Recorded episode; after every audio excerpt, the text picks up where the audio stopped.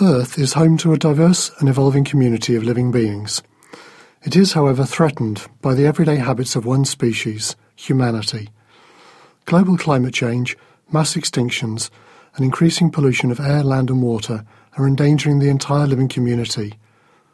Rio 20 is one of the venues in which people are debating urgent issues of how to tackle these and other crises, especially seeking ways of creating and maintaining sustainable lifestyles for humanity and our other than human neighbours.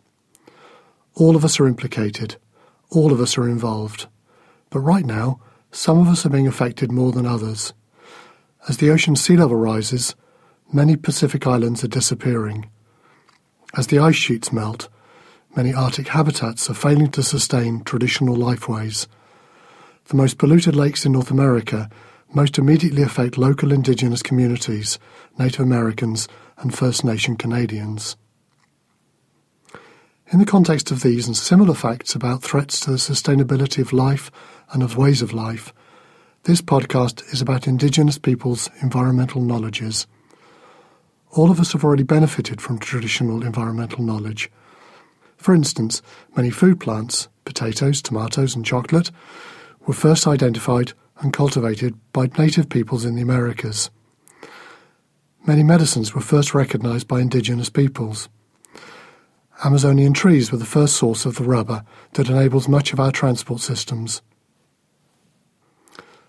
The extent of indigenous knowledge about plants that might offer even more useful medicines is far from exhausted. However, this knowledge is intimately related to particular locations, home territories, and to long established relationships with the larger than human community. Disruptions to indigenous communities and to the wider living community will diminish the likelihood of anyone benefiting from traditional knowledges. Poverty, displacement, climate and habitat change are all threatening the sustainability of life for many indigenous peoples. Their well-being may benefit everyone, but this requires concerted efforts towards more just relations between nations, peoples and groups. The United Nations Declaration of the Rights of Indigenous Peoples is one significant foundation for such efforts.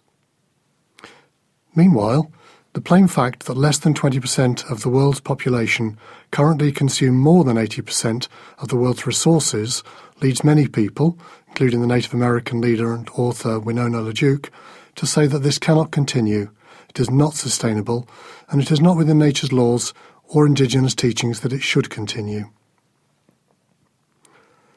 In this reference to natural laws and traditional teachings, there is a radical challenge to the ideas and practices on which the culture and life lifeway of modernity is founded. The late environmental philosopher Val Plumwood identified a dangerous fantasy at the heart of modernity. She calls this hyper-separation, the attempt by humans to live as if they were not part of the earth, not animals, and not related to all other co-evolving beings. The ease with which we throw away rubbish illustrates the idea that we imagine we will not be affected by the pollution of our own environment. In a well-known environmentalist speech attributed probably inaccurately to Chief Seattle, a contrasting understanding is expressed. All things are connected. In many Native American ceremonies, the same thought is summed up in the phrase, all our relations. Here, the well-being of all species is looked for and people are encouraged to live as if the needs of animals, plants, and all beings were vital. In the last couple of decades, this approach to the world has been labelled animism. This is perhaps not quite the right word, and it certainly has a difficult history. It was once used to assert that there are primitive people who mistakenly believe that the world is full of spirits and other non empirical realities. Others used it to suggest an allegedly childish error in which inanimate objects are thought to intentionally get in the way.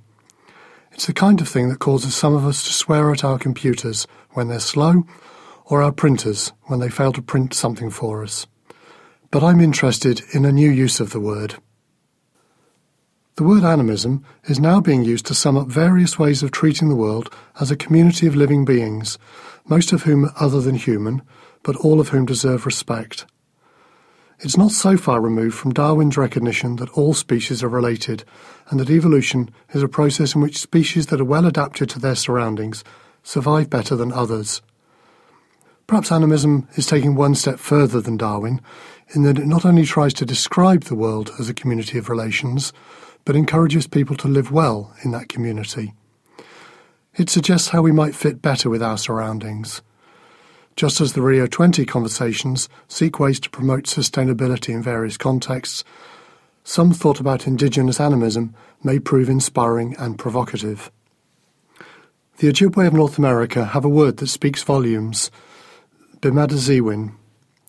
This can be translated as living well, but you have to understand that this means living respectfully among all beings. Sometimes people have to restrain their desire to consume more, gain more, own more, people have to share more and give more. Sometimes they have to work hard to benefit others, of whatever species, so that the whole cycle of life, the whole community of life, all our relations, will be sustained. This kind of animism is not a childish romance that the world ought to be a cosy place in which nice humans will be looked after by cuddly animals. It's about a process of lifelong learning about the world and those who co inhabit it with us. This is the foundation for a claim that Indigenous traditional environmental knowledge deserves respect. That is, it is firmly rooted in generations of careful observation and experimentation. When it sounds odd, this might be because we have worked hard to treat the world as if we were only visitors. Rio 20 may help us change all that. The Open University.